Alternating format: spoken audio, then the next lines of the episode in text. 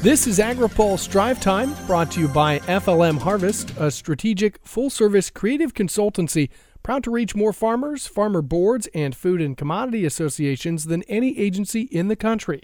Learn more at FLMHarvest.com. Good afternoon, I'm Ben Nuelle. The Senate is moving ahead with procedures needed to ratify the U.S. Mexico Canada agreement. This comes despite uncertainty over whether the impeachment process will bring everything else to a standstill. The House of Representatives still has not sent the articles of impeachment against President Donald Trump to the Senate. Speaking to reporters today, House Speaker Nancy Pelosi said she will send the impeachment documents when she's ready. Now, in terms of impeachment, you will keep asking me the same question. I keep giving you the same answer. As I said right from the start, we need to see the, the arena in which we are sending our managers. Is that too much to ask? As soon as Pelosi sends the documents, they will take precedence and any progress on ratifying USMCA would stop. In the meantime, she said she's fine with Senate Leader Mitch McConnell moving forward with USMCA. Read more in Bill Tomson's story at agripulse.com.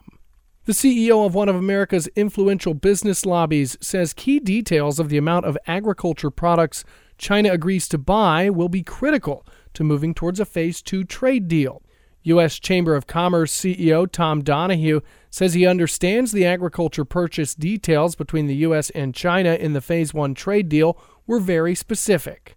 And I believe that they were careful to uh, come up with a, a, serious number, but a, uh, uh, a realistic number. I mean, the, the, the uh, Chinese uh, economy consumes unbelievable amount of agriculture uh, and by the way, including in that right now, a very, very hot number is the issue on swine and uh, uh, piglets and all that. Donohue thinks the U.S. also has a tremendous opportunity to help China because of African swine fever. Agriculture doesn't only include plants, it includes animals.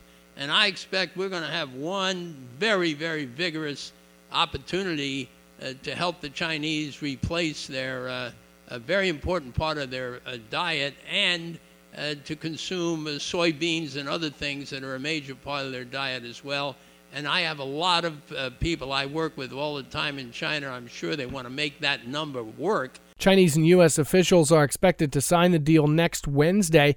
As part of the Phase 1 trade deal announced in December, U.S. trade officials say China agreed to purchase $40 billion in ag products a year for two years. Here's a word from our sponsor. Today's AgriPulse update is brought to you by FLM Harvest, a strategic full service creative consultancy proud to reach more farmers, farmer boards, and food and commodity associations than any agency in the country. Learn more at FLMHarvest.com. Proposed changes to the National Environmental Policy Act unveiled today would set deadlines for preparation of environmental analyses and reduce the scope of federal action subject to NEPA analysis.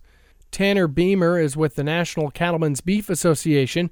Speaking on NCBA's Beltway Beef podcast, Beamer welcomed NEPA changes, saying conducting environmental impact statements can take up to four years or more. This is not uh, a, a, gutting of environmental laws. It's not it's not rolling back anything. It's simply injecting common sense back into the process. Nobody thinks that it should be uh, completely rolled back altogether. And besides, you can't do that because the underlying statute is there. But we do need to figure out a way to make it work better. It just makes sense for the taxpayer, for the people that are waiting on these decisions to be made, um, and ultimately for a, a, a stronger and better infrastructure across the country. Environmental groups were alarmed by the proposal. The Chesapeake Bay Foundation said the changes would, quote, effectively exclude climate change from the impacts federal agencies must consider when evaluating major federal actions like large scale infrastructure projects, end quote.